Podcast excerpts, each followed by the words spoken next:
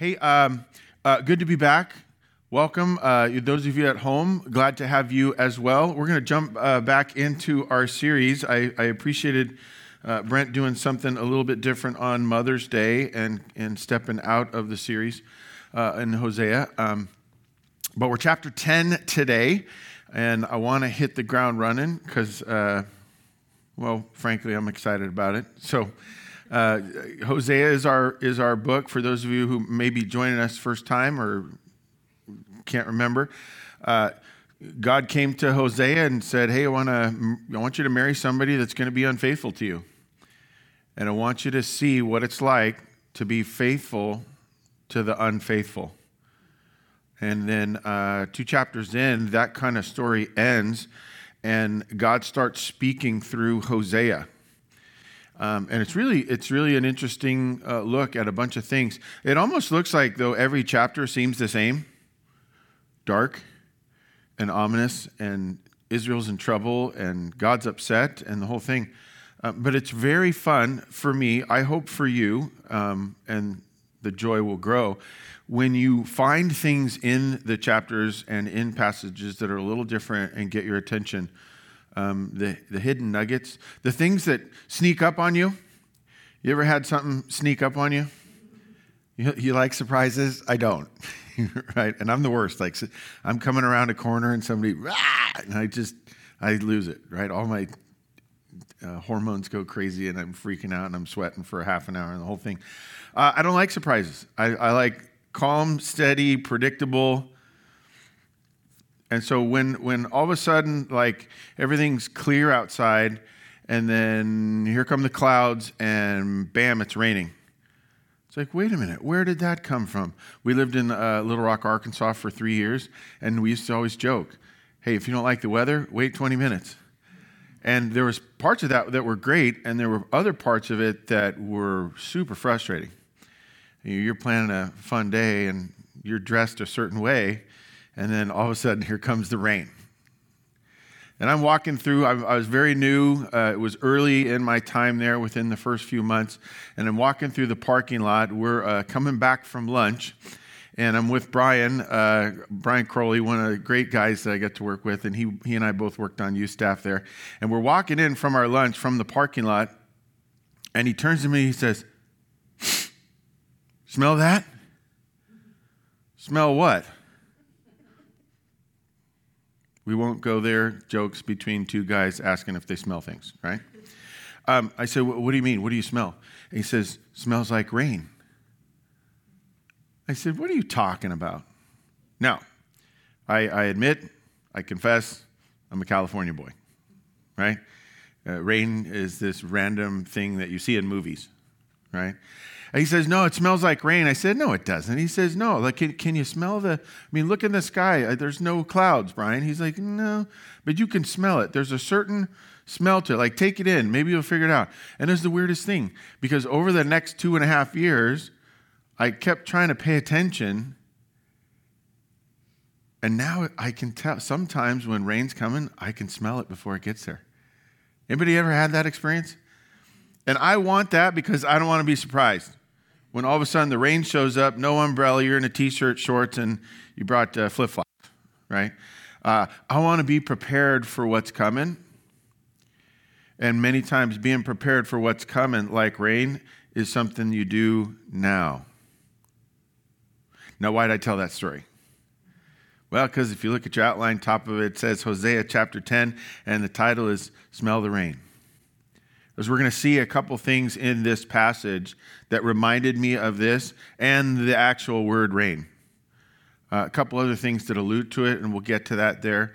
Um, but let's see, let's see what God has for us in this passage this morning. Let's pray, and then we'll jump in. Lord, thanks for this morning, and thanks for your word. I thank you for your guidance over me and things like family and being able to be part of special whether it's a wedding or a Mexico or a day camp, a small group, just being around people that care about you and care about each other. Pray, Lord, that we would see all of those things, all good things, and care, love come from you. May we, we see that this morning in your word. May it clarify who your son was, is, and will continue to be. And we pray it in his name, Jesus. Amen. Amen. Uh, Hosea chapter 10, uh, verse 1, here we go. Israel is a luxuriant vine and yields its fruit. I, I just got finished telling you that, oh, the, the chapters are all dark. But all of a sudden, here, Israel is a luxuriant vine. Does that sound pretty good? Do you, do you want an average vine? I, I have a buddy, uh, Mark Campbell. Some of you have met him. He likes to say, I don't want to do average church, right? Um, if you're going to do a vine, you want the grapevine. Great, G R E A T, not G R A P E. I mean, it could be a great grapevine, but then you're getting into tongue twisters. Um, and you want it to produce, yielding its fruit. Uh, what's the picture being painted of Israel here? Super positive? Okay, let's see where it goes. Uh, the more his fruit increased, the more altars he built. Hmm. He's uh, productive, lots of fruit. Let's build some more altars to God. Hopefully, is that where this is going? I'm getting a little nervous. As his country improved, he improved his pillars. We got uh, lowercase h's there. So can't be uppercase his, capital, talking about God's pillars. What's happening here? Well, beginning of verse 2 is going to give us a hint. Their heart is false. So, what happened? They're doing really well, and instead of building altars to God, who are they building their altars to? Something else. Probably pagan gods from the north, the things that have come in from uh, the north and the east. And the more they do well, the more they turn to those things. I mean, who knows? Maybe they had a, a, an altar to the vine. Maybe they had an altar to the weather. Maybe they had an altar to the rain, right? Um, and then what they do is they say, well, let's do more of that. Let's build more altars, and we're going to improve our pillars, the things that we think hold us up. We're going to build more of our stuff. Now, that can sound good if you're a general contractor if you're thinking in terms of spiritual, building your own pillars has a negative tinge to it, right? Because the question is, um, where's God in this? And here's now a fun one. Chapter 10, we get something we've never had before in Hosea up to this point.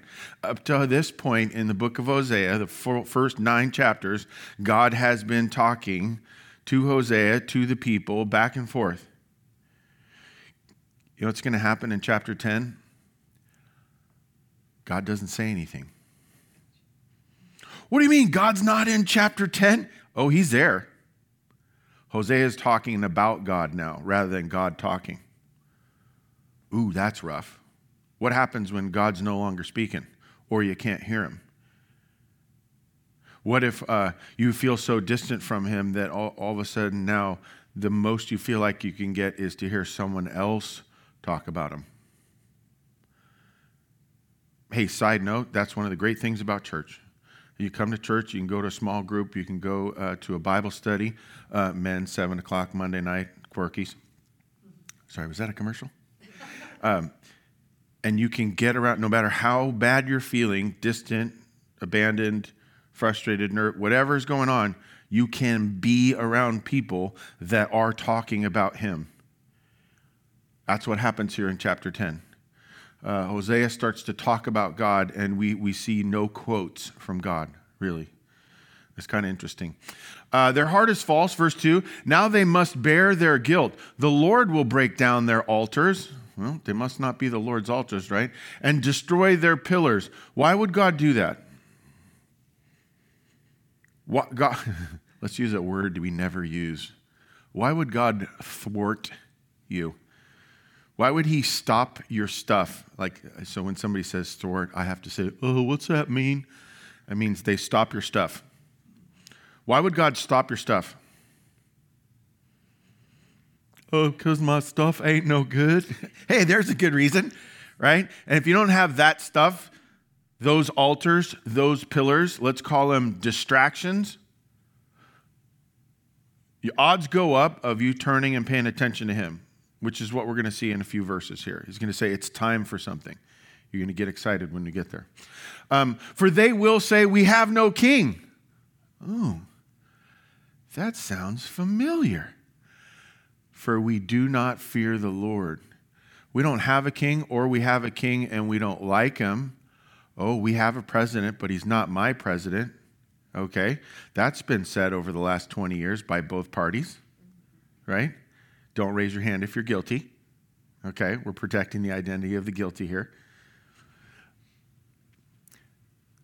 It says we have no king, whether they're they're a fixture or we've uh, we've removed them, and then it says, and but we do not fear the Lord. The king would have been something that God put in place, and we don't care about God, so we don't care about what he's put in place. Could that apply to more than just a king or a leader? Could it apply to your family, your spouse, um, what dad said, the church, a goofy pastor? Yeah, all the above, right? Um, I don't care about God, so I don't care what he's doing or not doing with my body. That's a rough place to be. But the familiarity of that phrase, I want us to see. Hmm, uh, for they say, We have no king. Where'd you hear that before? Somebody say First Samuel. Oh, yes, absolutely. Good job. I know there's a few people at home that got it before I said it. Uh, in First Samuel, way back, there's this, there's this phrase. The people were upset. All the other countries have kings. We don't have a king. Who's going to protect us? And God's going, duh, I'm right here. You don't need a king. And the people, out of their fallen state, demanded from God, We don't have a king. We want a king. Give us a king. We want to be like all the country, other countries. And God said, You don't want a king? Yes, we do. No, because when you get a king, here's what you've won. Open door number two. He's going to take all your kids, he's going to put them to war. He's going to take all your money, he's going to take your women, and he's going to marry them or he's going to marry them off. You're going to have now rules and da da da. You're going to have all these things. How much do you want to bid on that showcase? You don't want a king. And they said, Oh, that may all make sense to you, God. We don't care. Give us a king. And here enters Saul, David, and a line of trouble, of people that God tried to put in place and tried to work with them and tried to show them the great phrase from that passage Oh, that they would have accepted me as their king. Loose translation. God's meant to be our king. But now we're getting to the place where uh, we're not even talking to God and say, Give us a king, because we don't even care about the king and we don't care about the God who would put him in place. And by the way, a king, uh, what could he do for us? Everything's flipped. It's been several generations, and, and now they no longer see a king as a good thing to keep the nation together so that we could be whole and maybe follow God and the whole thing, an instrument of God. We don't even see it that way anymore. Now we're doubting the instruments of God. Oh, how sad. Good thing we don't do that today. What? We doubt the instruments of God in all kinds of ways. We doubt that the rain's coming. Now, in California, that's a safe doubt, right? Oh, it won't rain for a couple more months, right? The drought of 2022. It's like the drought of 2021 every year, right? It's just new year, What if we started to trust his pillars, the things that he puts in place, whether it's a king or something else, or a president? Wow, did we just say that?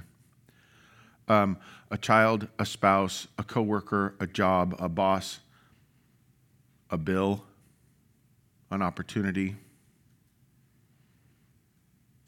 What about um, a directive?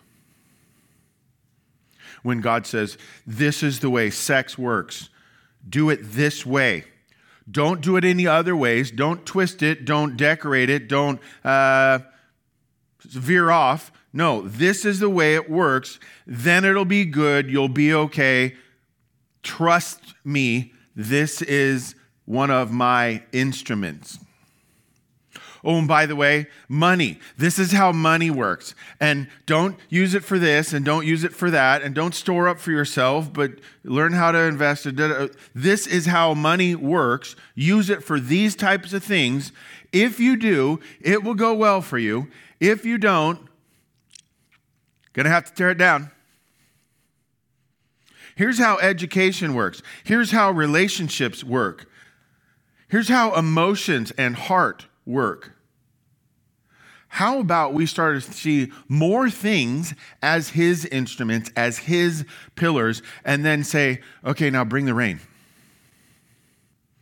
What if we were in a position where we were looking and trusting that we were a luxuriant vine capable of producing a bunch of stuff, and we were doing it to the level that we could smell the rain coming? That would be so great. They utter mere words, verse 4. With empty oaths, they make covenants. So judgment springs up like poisonous weeds. Um, some the, you might know the phrase wormwood is the phrase here. Poisonous weeds, wormwood. That's a phrase they use for uh, end times, hell, damnation. It's one of the words in the descriptor, right? Uh, judgment springs up like poisonous weeds. It grows and it's negative in the furrows of the field. The inhabitants of Samaria tremble for the calf of Beth Aven, Samaria being the capital of the north. Its people mourn for it, so do its idolatrous priests, those who rejoiced over it and over its glory, for it has departed from them. They had some incident up north. This is a vague reference. We don't really know all of what it was, what we know is there was some calf, probably of worship, and something didn't go well, and they all freaked out and the whole thing. And he said, what, what are you, why are you surprised by this? I told you this stuff doesn't work. Stop it. Uh, the thing itself shall be carried to Assyria as tribute to the great king. Another reference, uh, which this apparently happened, but there's a couple question, like three different kings that might be in reference here, but great king here is a reference to who's in control of Assyria. And you see no capitals there. That's because the translators would say, no, we're not talking about great king like God or great king like who he has in charge of Judah and Israel. No, great king would be the one that's taken over everything.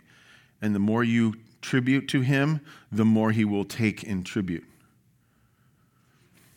and Israel shall be, uh, Ephraim shall be put to shame. Israel shall be ashamed of his idol. They think that maybe this calf up north, whatever it was, was placed there by this Assyrian king. And, and uh, Hosea's statement here is, and you ran after it. You're like the people at the bottom of, of, Mount Sinai when the Ten Commandments come down and it took too long, and so you just built something for, your, for yourself at the base of the mountain rather than ascending and find out what's at the top of the mountain. Uh, what a great picture for us as humans in our relationship with the Lord. Why would we settle for the base of the mountain when we could ascend and uh, enjoy its heights? And what God has for us there. Samaria's king shall perish, verse 7, like a twig on the face of the waters. Little twig on the water, where does it go? Nowhere. Or if it's in a river, it just gets carried away, right? Has no purpose. The high places of Avon or Aven, the sin of Israel shall be destroyed. Thorn and thistle shall grow up on their altars, and they shall say to the mountains, What are they going to say to the mountains? Let's, let's do an interactive portion of the morning. All of you at home, you got to say this out loud, okay? Otherwise, we're going to cut your feed, right? I'll read the first thing and then you do in the quotes, all right? They shall say to the mountains and to the hills, fall on, fall on us. I want you to remember those two phrases because we're going to get come back to them in a little bit. Um, but what are they saying? They're saying, I need to take cover in the mountains. Maybe the mountains can provide for me. I'm going to say to the hills, uh, fall on us. Why? Because We want to be protected from all this destruction and the things that are coming at us. Uh, where are they turning? Are they turning to God? They're, they're turning to mountains, right? But they want a covering, they want something to come down on them. Let that sit there for a minute. We're going to come back to it. It sounds like something else that's very um, close in our near future. From the days of Gibeah, you have sinned, O Israel. There they have continued. Shall not the war against the unjust overtake them in Gibeah? He's saying, How do you think this is goes? When I please, I will discipline them. What, what, what kind of statement is that that God's making there? When I please, I will discipline them. You know, you, how you say something with tone and inflection can very much change the meaning, right? Which is why I try to tell people as much as possible. Please don't email me. Please don't text me. Call me. I want to hear tone and inflection. And even better, let's meet, because then I could see your face. Now, tell your face that you're happy before we meet, but your face can tell you stuff too, right? Well, when I please, I'll discipline them. What's that sound like? Yeah, whatever. Yeah, it's an afterthought. I got 10 things on the list ahead of that. I'll get to that later. When I please, I will discipline them. What's that sound like? So, is, um, is something in question here? Right? When I please, I will discipline them. That's how I said it originally this morning, right? Why did I pick that tone and inflection? Because you do everything right, Scott. no, uh, because of the passage and the things that are being said, everything leading up to this feels like the people are doing what they please. And I think here God is saying, if we're trying to measure we, how we do things at the pleasure of an entity, make no mistake, we do things at my pleasure. And when I'm ready, I will discipline them. When you're off course, you're exactly that off course. You could justify it and talk about it and worm around it and find a workaround or something like that. But at some point, you have to take ownership of what's really going on. A couple weeks ago, I talked about um, the idea of reality. Uh, one of the greatest things that God does for us is reveal reality. I think that's what he's doing here. You ever seen an argument?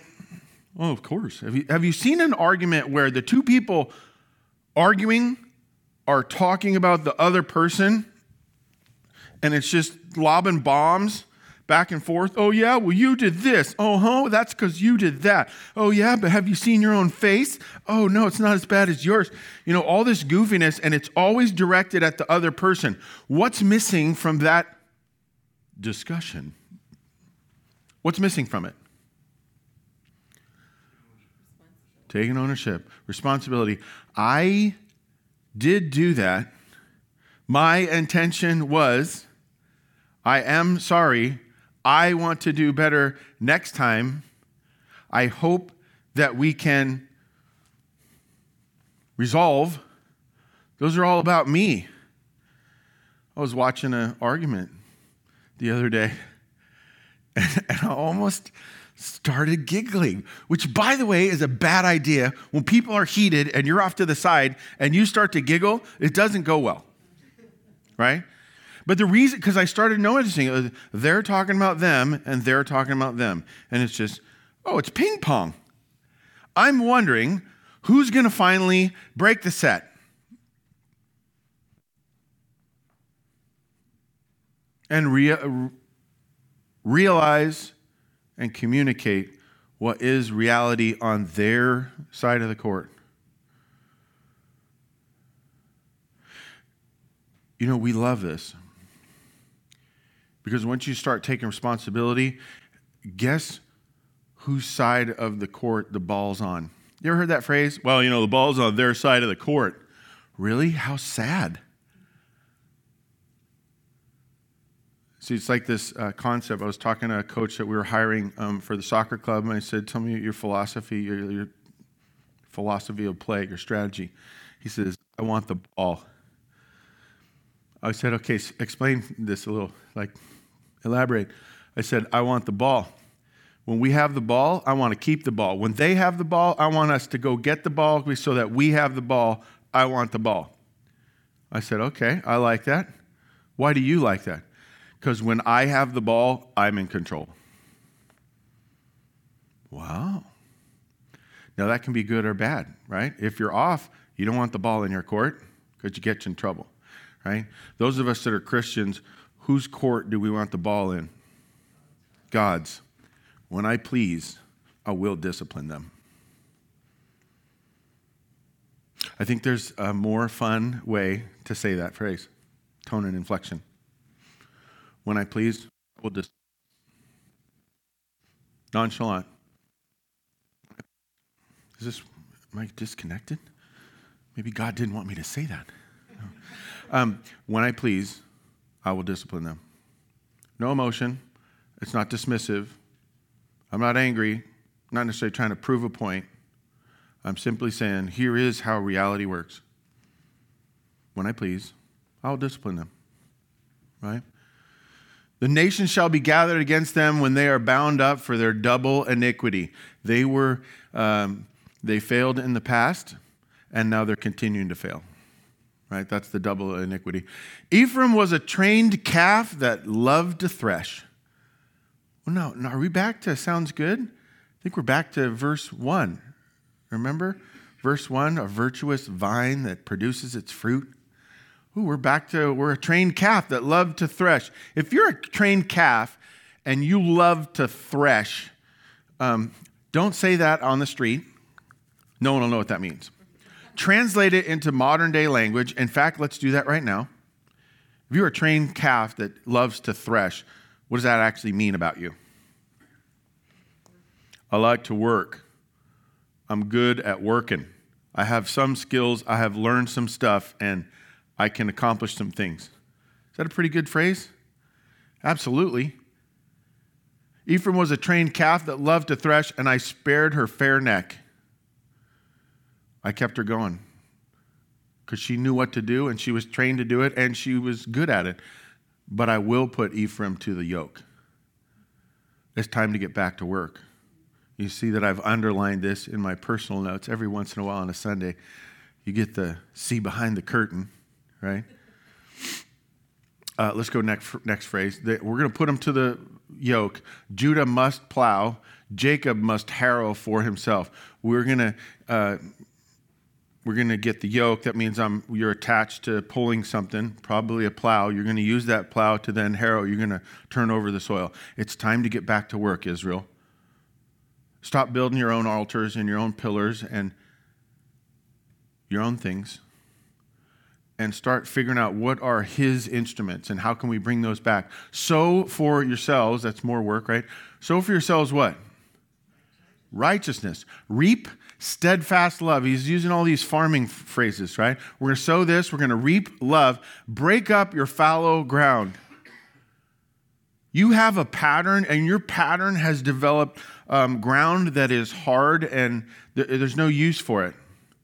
And I know very little about farming, but f- what I'm told is when you, when you take hard soil that hasn't been used for a long time and you break it up and you turn it, you turn it over and the whole thing, that can be the most fertile place for the next season.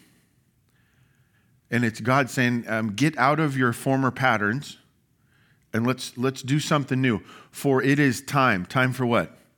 Time to seek the Lord. You've been seeking all these other things. It's, it's time to smell. Is God coming? Judah must plow we're going to seek the Lord that he may come and what? That he may come and what? Rain. I won't make you say it three times. That he may come and rain righteousness for other people, for the just the smart ones. the nice people, somebody else because I always lose. Right? It can't be me. I, I go through the drive through car wash and I get stuck halfway through and have to sit there for 20 minutes. That was yesterday. May have happened to someone in front of the first row that you might know. Um, is that what he wants for us? He wants to rain down on us. And yet we look for our covering in the mountains we look for stuff to fall on us from other places. Remember that previous verse? I said, Remember this? Cover us, fall on us. Those two phrases. I made you say them out loud. And God says, No, no, no. Covering and raining down or coming down and, and coming around you, that should be God. I want to get a little weird for a second.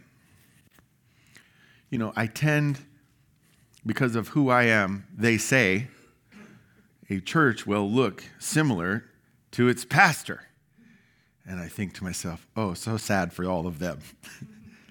That's not a statement about looking in the mirror in your image, but the way we function. And I tend to be cerebral, intellectual. I like logical arguments and progressions. I like to see patterns, and that's how I do stuff. Here's the weird thing I want to um, I have a heart. What? No way. Yeah. Um, and there are some things about emotion that are really kind of mysterious, aren't they? Where does love come from? When you when you feel attracted, how'd that happen? It's different for every person. When you dislike a flavor of food, how'd that happen? Um, you know, if you what, like, how do all your senses function together? What you see, what you hear, what you smell, what you taste, and what you touch. Those five things, it's kind of mysterious how those, all those things work together, right? Um, do you know that it's true in church? We have this very mysterious, actually, we have many mysterious things in the church, in religion, in our pursuit and following of Christ. We have this thing called the Holy Spirit. Heard of him? And yet I can't see him. And he translates for us when we talk to God and all this other stuff. He apparently leads us at times, protects us. How's that work? Um, no idea. Okay. What about the gospel? This whole Jesus died for us, came, uh, all pure God came down, became man on our behalf, tempted in every way, and yet without sin, and then tortured, convicted, put on a cross. He says, Not my will, but your done, God. And um, then gives his life and says, Hey, criminal, today you're going to be with me in paradise. And then, by the way, it's finished. And then three days later, here he is back.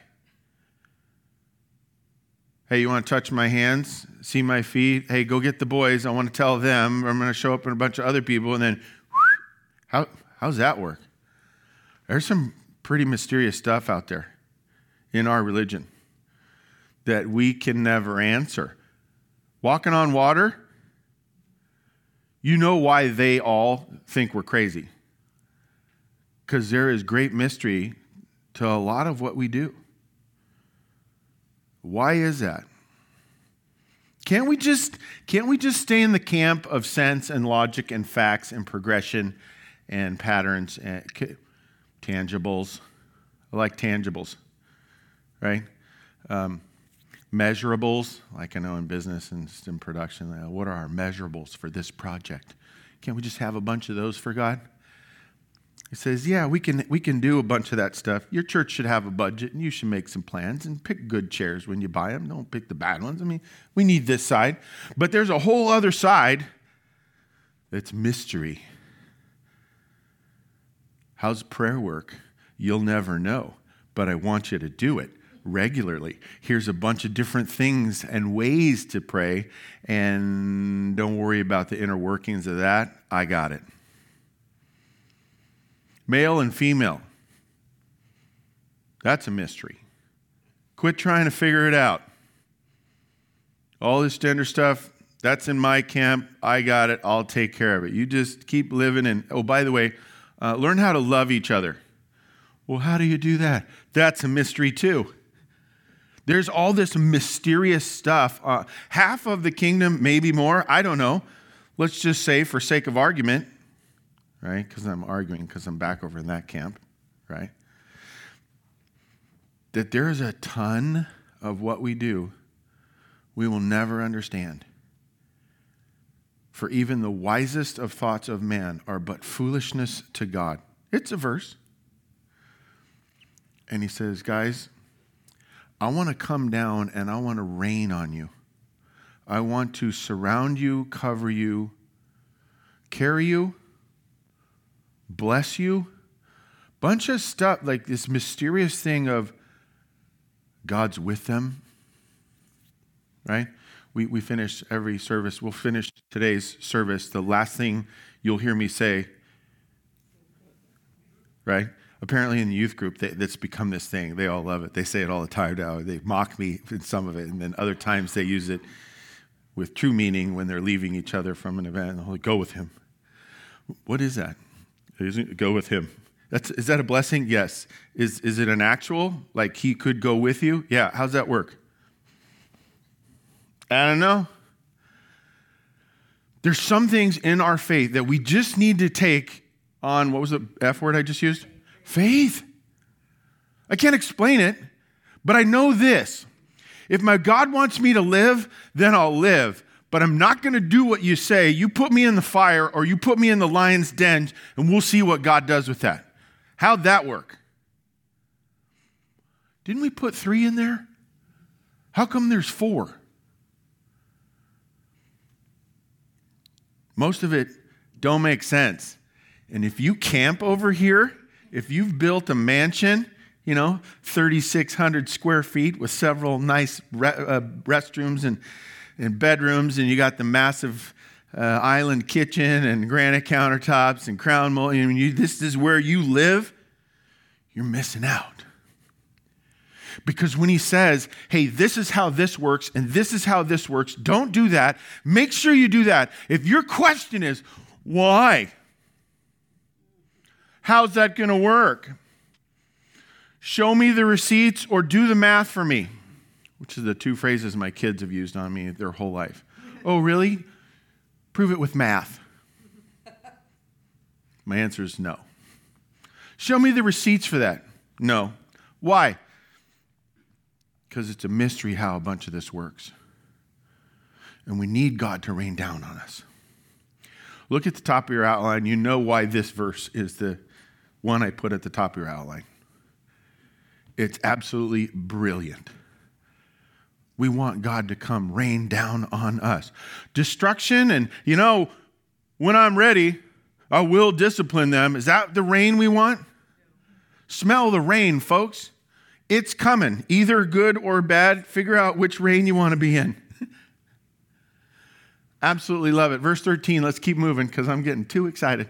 You have plowed iniquity, you have reaped injustice, you have eaten the fruit of lies because you have trusted in your own way and in the multitude of your warriors, of what you think strength is, of what you think is right, of what land you think should be yours.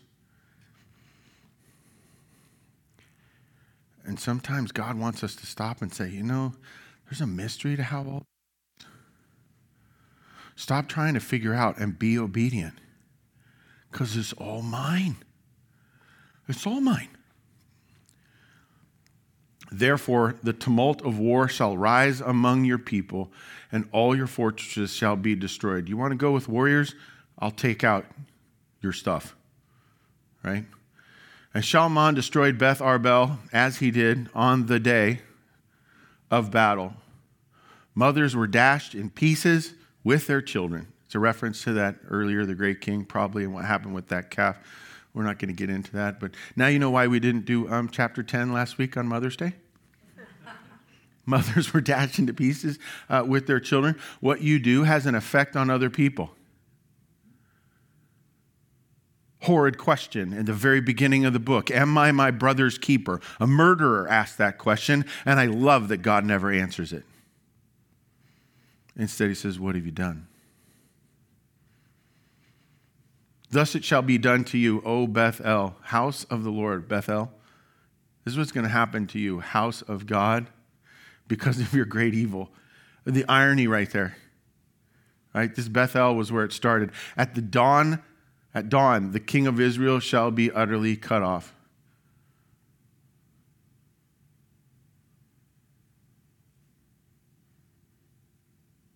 You want to follow? All right, you're cut off. You ever had to cut somebody off? No good. You ever been cut off? No good. Good news if it happens on earth with another person, eh, it's just one relationship, right? You turn from God and you look for your rain in other places. You look for your covering. You look for your pillars. You build your own stuff and you pursue your own thing. Get cut off. May the Lord bless the reading of his word. Amen. All right, let's let's cruise because ooh. Wow. You know, the only thing that's um, worse than me is two of me. right? For those of you at home, I don't know if you can hear this, but we've we just all of a sudden got an echo. So everything I say is coming out of that speaker up there. Please join me in attempting to ignore that speaker. Here we go. Number one, uh, when we're looking to smell the rain, God's rain of the rain we want to come, come down and cover us and righteousness, um, we got to understand a couple things. God wants you to see your true nature. Our true nature is we're a virtuous vine, we're a trained calf. We know how to thresh. We can accomplish all kinds of things, and that's what God intended for us. Amen? Are you valuable? On purpose? Can that be taken away? Your nature cannot be changed by anyone. No man, no woman, no government, no boss, no situation, no failure, no track record, no accomplishment can make you more valuable. Your true nature is God sent a son for you and Christ died for you. One of the things we love about Jesus is that he knew his true nature. He knew reality. And I love that Hosea tries to remind them a couple ways, a couple different places. No, you, you got a great nature. Number two, um, if you got a great nature, uh, remember this God wants you to seek his provision in him. The problem that Israel is having is they were looking for provision, but they were looking for it in all the wrong places. Some would say they were looking for love in all the wrong places, right? Um, stop doing that. Quit building altars at different things that you think are going to pay off for you. Pursue the Lord. And then watch if, if He doesn't come and cover you, rain down on you, provide for you. Talk to Him instead of an idol. Chase Him. He says, Look, I, I designed provision, I designed protection so that I can do them for you. Look at me. Chase me. Go back later and look at uh, verses 3, 10, and 12 for that. I think it's great. Uh, lastly, this God wants to show you what true covering is.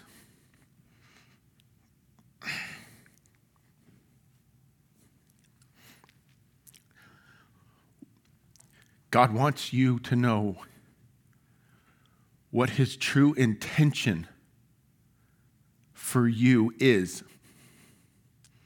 It is not destruction. In fact, if we go back to the when I'm ready, when I want, why the wait? Because he needs more time? Everybody laugh a little. Who needs more time? Time for what? To recognize him.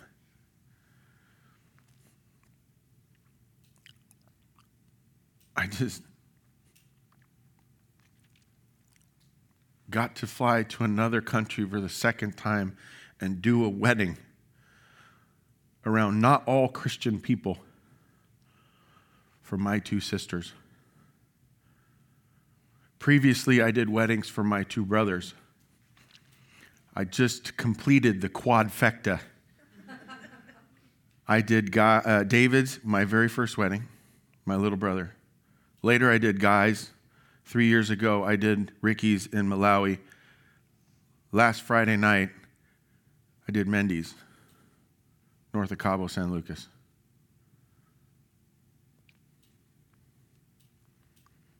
I don't think you know what that's like for me. I did all my siblings' weddings at their request. I never asked them, hey, can, can I do your wedding, please? I would, please. No. They came to me.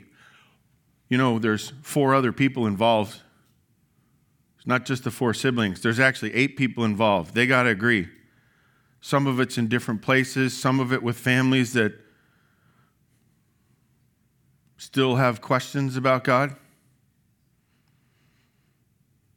And I had some weird moments this last weekend thinking about God's covering, His true intention for what I get to experience. And how'd I get here?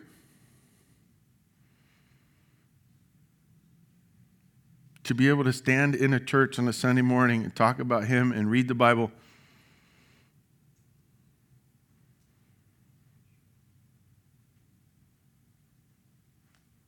By understanding my true nature, by looking for His provision, and then watching as His covering, as He rained down things on me. Now, I will say this many of them I have not liked. Painful Hard went a different way than I wanted to, and he had to jam me into the square peg in the round hole or whatever. Um, and praise God for him for that. Because I've learned a few things along the way. Amen? Um, be that. Be the one who knows your true nature. You start looking at his instruments and you take them at face value, whether they're mysterious or not. And then say, okay, God, I'm going to trust you for provision here. And then watch what he rains on you after that. It might take a while because he might still be things in you. He might still be working on you. That's, I know it's a shock that you might have things that need working still. We all do, amen? If you've never made that decision, whether you're watching online or you're sitting right here with me, that could be your prayer.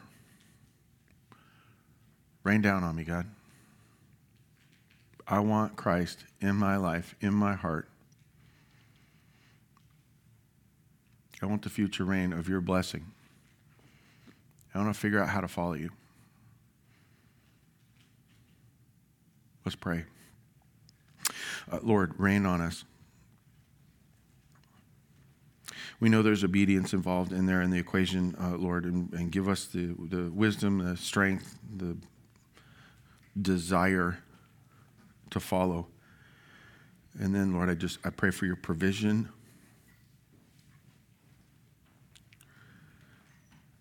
And I thank you that for every person who follows you, you find unique ways specific to them that you rain down on them. Bring the rain, Lord, and let us smell it. And I pray, Lord, for anybody who's making that decision today for the first time, that they would connect with us, that we could help them. Thank you for this offering. May you use it, bless it, and may no one feel obligated to give. Praise in your son's name. Amen.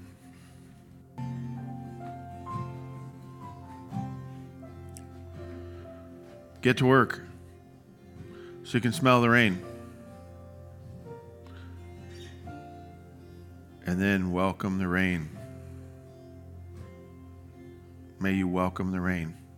Amen. Go with him.